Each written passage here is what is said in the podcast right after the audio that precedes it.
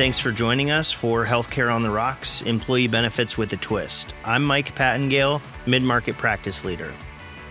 And I'm Jennifer Jones, Enterprise Practice Leader at Springbuk.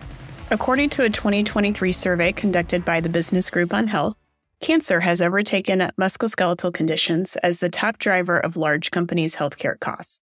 In Springbuk's annual Employee Health Trends report, our data scientists and clinicians looked deeper into the data to uncover what was driving the surge in spend, including whether rising costs were due to the increase in cancer rates or costs of treatment. Springbuk also consulted with cancer care experts at Private Health Management, or PHM, to provide additional insights. Today, we're talking with Natalya Gertsik, Vice President of Clear Cancer Solution Management at PHM, and a contributor to the 2023 Employee Health Trends Report. Natalya, welcome to the show. Thank you. Glad to be here. Why don't we start with you telling us a bit more about your background and what PHM does? Yeah, so I have a PhD in biochemistry from Weill Cornell with a focus in Alzheimer's disease drug development. And after that, I spent a little bit of time in management consulting at McKinsey. And now I lead PHM's Clear Cancer solution, and the focus of that really is to provide the best of what's possible in cancer care to patients, to families, and also to organizations. And the premise is we don't think it's acceptable that most patients aren't benefiting from the latest advancements in science, and they're not benefiting from precision medicine as much as they could be.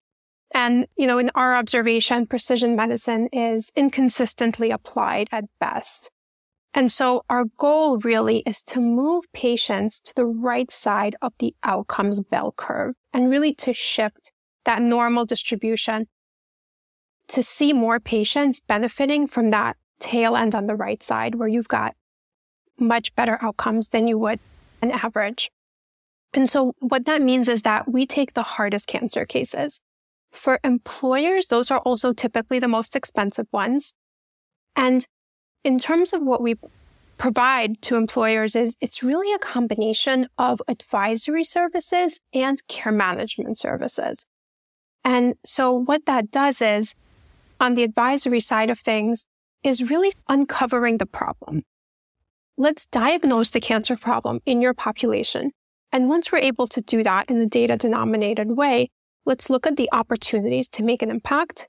And that's where our care management practice comes in and actually on a case by case basis starts to make an impact on your highest risk cases or the cases that are the highest spend, etc. And ultimately, we understand that cancer is a complex disease. And if we're going to tackle it, we need to match it with a service model that is equally robust and sophisticated.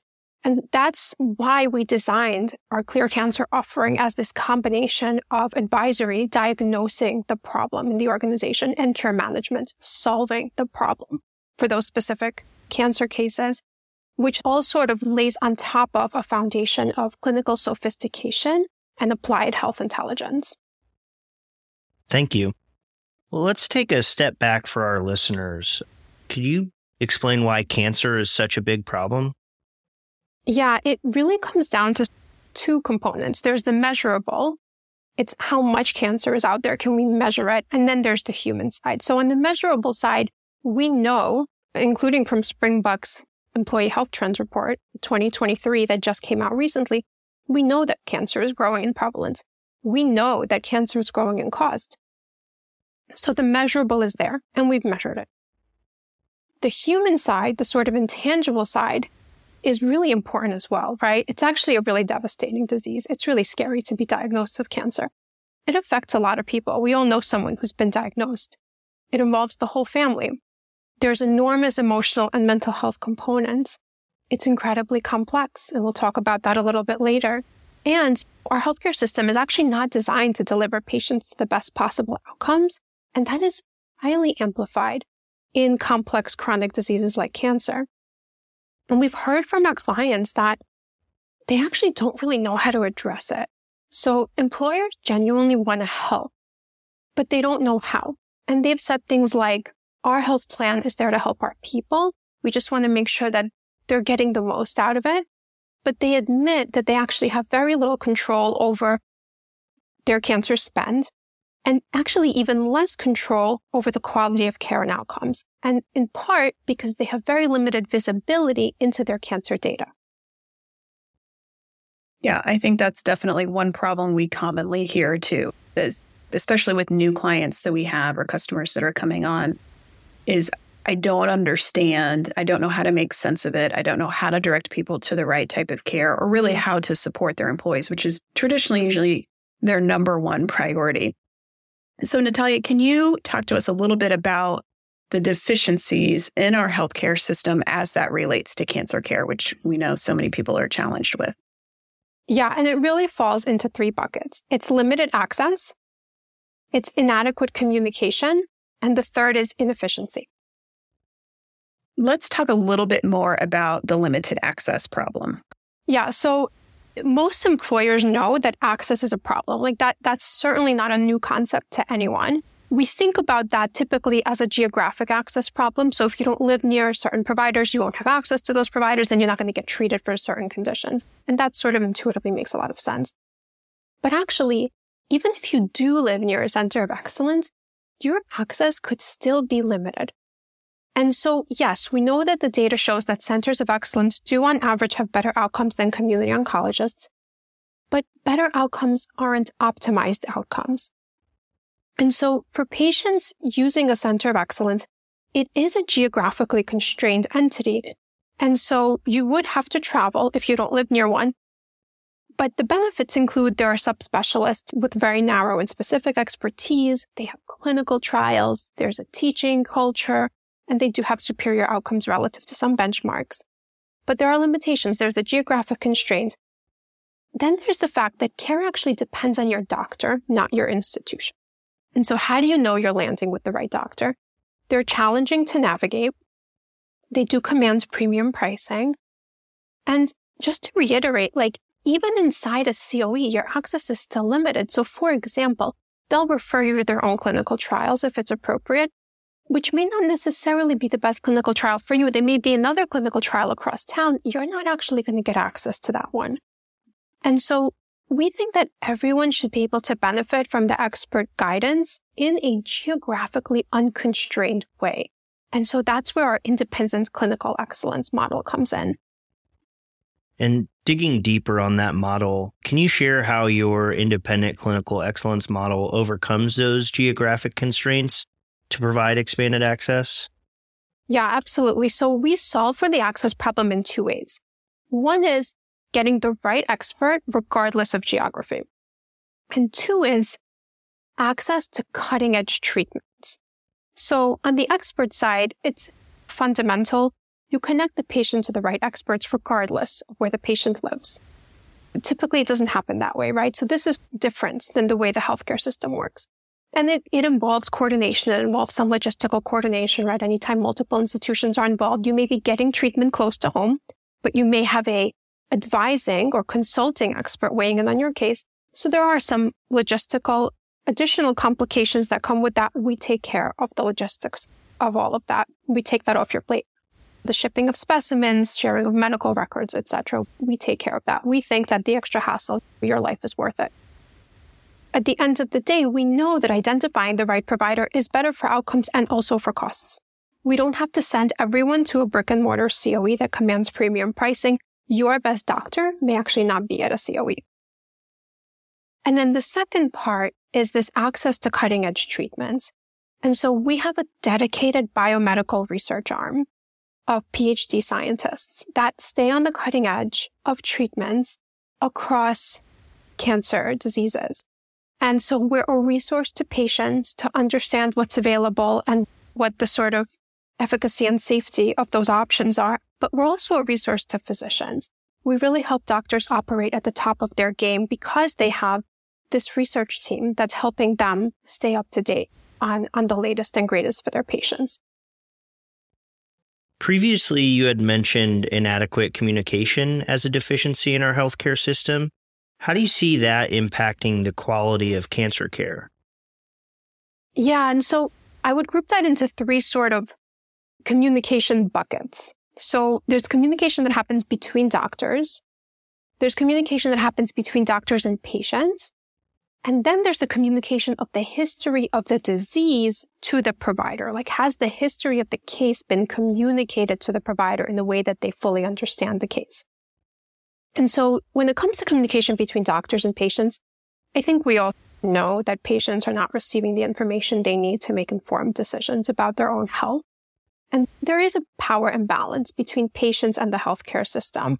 And so an example that's thrown a lot around a lot is you would never buy a car without understanding the details around cost and quality, but you do that with your health pretty much all the time. And it's because the risks and benefits haven't been properly communicated to you. Doctors do have different opinions about the same case, and that's because there are multiple ways to solve a health problem. So what you as a patient need to figure out is what's the right one for you? And we help you do that. So we mine the data and we convert it to actionable insights so that you can determine the right action for you.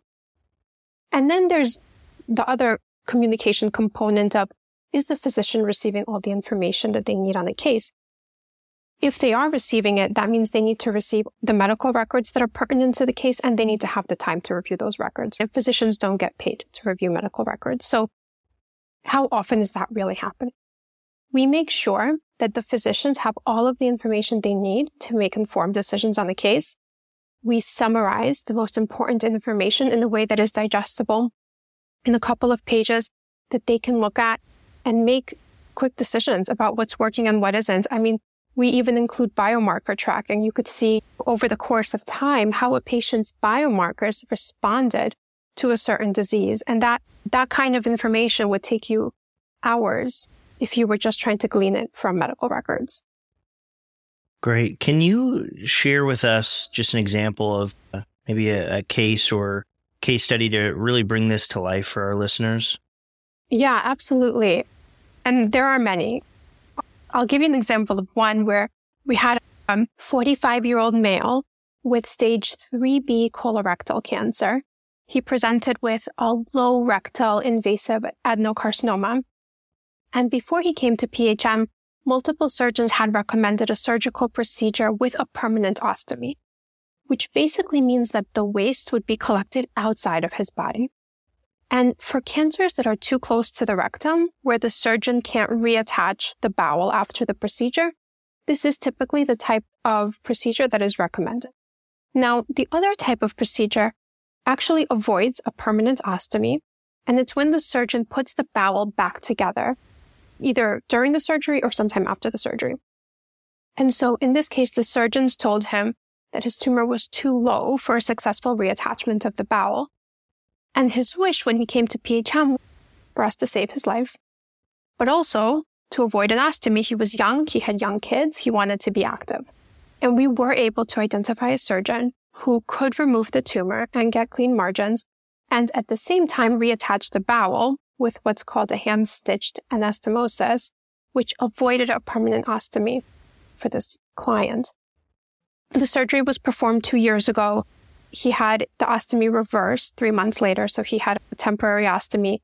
We've been monitoring him for recurrence with minimal residual disease testing ever since, and he's been disease free. And remember, this was a stage 3B cancer. But those decisions are very hard to make, and you want the right experts on your side when you're making those very difficult decisions. And then the other component actually of the same case is we discovered in our diagnosis of this case, which is what happens in the very beginning. We take in all of the information. We make sure we fully understand the situation and we order any additional diagnostic testing that we need to have that full picture. We actually discovered he had a factor five Leiden, which increases likelihood of blood clots.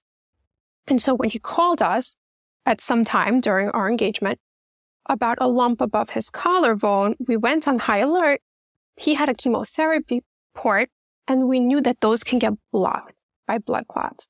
And so we sent him immediately to the ER, right? Like we talk about keeping people out of the ER and that's critically important. You don't want to send someone to the ER who doesn't need to be there, but you also want to be able to do the reverse. You want to be able to send someone to the ER when you know they need to be there.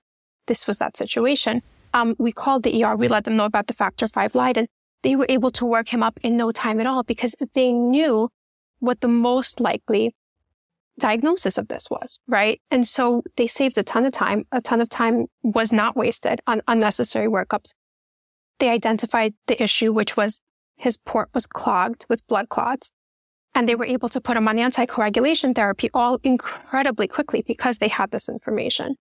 And I think all of these examples of this just one patient really go to show you how important it is to have a partner on your side who understands your case deeply and sees the whole picture.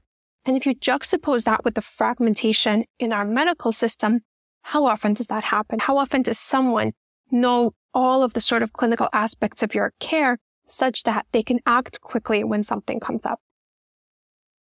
And those are really some great examples. And I think probably again from the employers or individuals that are listening to this podcast, I'm sure they are asking, as an employer, how can I utilize a program like this with my own population? So walk us through what that looks like.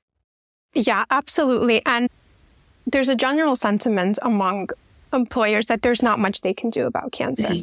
And so they may be surprised to find that, in fact, there are things that they can do to gain control of cancer in their population. And it all starts with understanding your company's cancer burden through your claims data. Like you need to understand your data.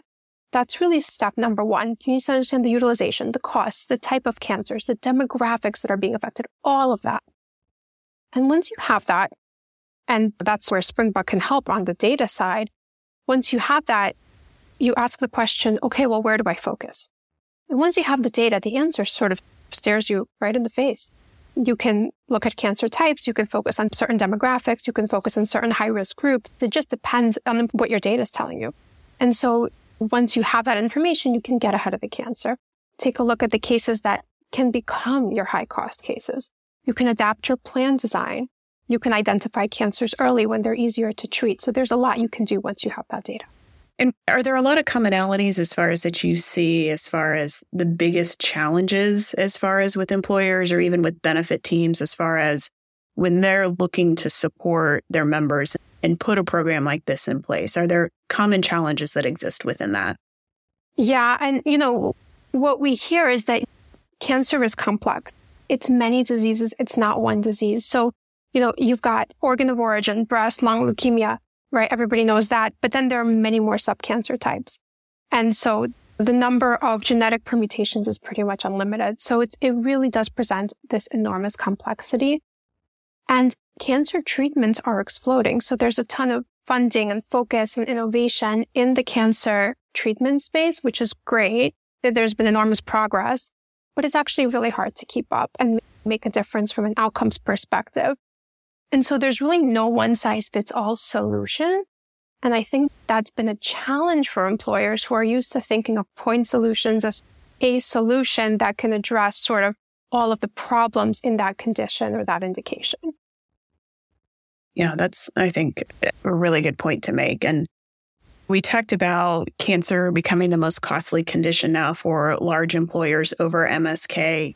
And we talked, especially in our employee health trends report, we talked a lot about the increasing cost of specialty drugs related to cancer. But as we think about cancer as a whole, can you provide us some general statistics around general prevalence of cancer and how expensive it tends to be, just on average, as far as for treatment of active cancer? Yeah, absolutely. So in terms of prevalence, the EHT report had a lot of really good information.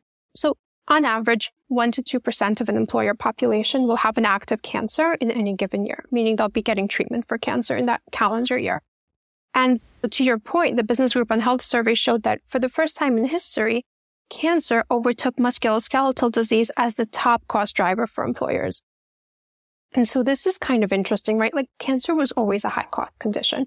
But for the first time, it overtook musculoskeletal and took that sort of first place, which I don't think anybody is proud of, but that is nevertheless the situation. And so the question is why? And I have a couple of hypotheses. One is that we, employers have actually bolstered their musculoskeletal benefits in recent years. And so they may be seeing the benefits of those programs. And admittedly, like we have not done much in the cancer space in that same way. And the second is that actually Springbuk's real world data that was published in that EHT report shows that the employer sentiment is warranted.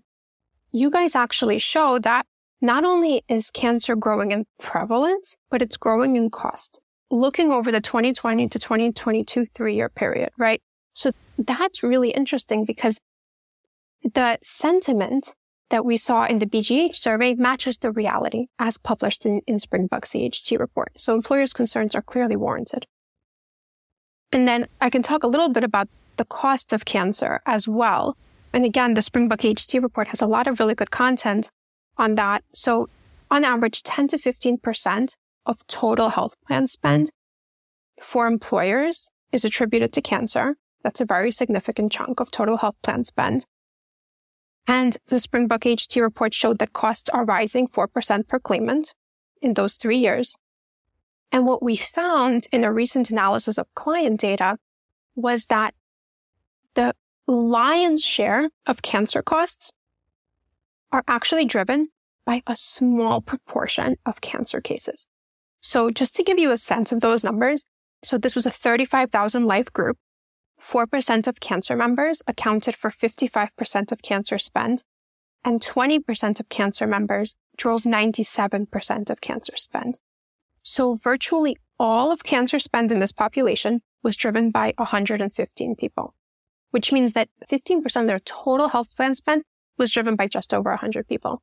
that's like a very interesting observation because it starts to really show you the challenges and the opportunities here. Like it's a challenge for obvious reasons, but it's an opportunity because you can make an incredible impact on your spend by targeting your highest cost cases. So just thinking through this as we start to wrap things up here, when it comes to cancer, what can employers do to really improve the outcomes and reduce the spend within their population?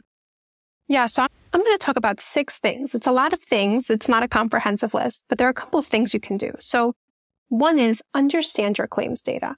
This is so fundamental. If you had a data partner like Springbuk, relying on your TPA is insufficient at best. And we've seen that from firsthand experience. You can't fix a problem that you don't understand. The second is target your efforts. So once you've analyzed that data, you can decide where to invest. And you may not be able to reach every cancer case. And guess what? You actually don't even have to because most cancer costs are driven by a small number of cases.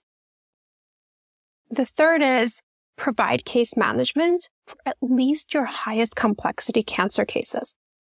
You as an employer are spending a ton of money on those highest complexity cases.